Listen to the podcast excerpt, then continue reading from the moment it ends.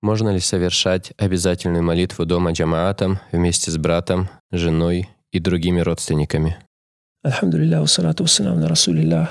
Что касается обязательной молитвы, известно, что мужчина, который является свободным и который находится не в пути и не болеет, он обязан делать молитву в мечети с джаматом. Это для него является обязательным. Том случае, если он слышит азан, он должен ответить на эту молитву, на этот призыв и делать молитву в джамате.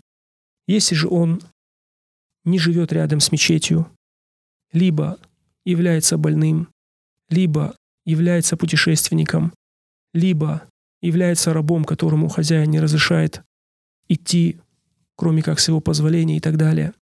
То есть во всех этих ситуациях и им подобных человек может делать молитву в джамате дома.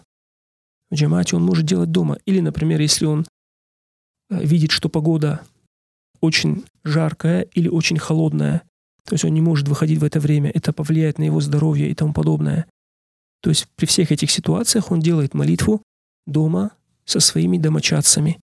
В остальном же, в основе своей, мужчина должен делать молитву в мечети с джамаатом Аллаху Алям.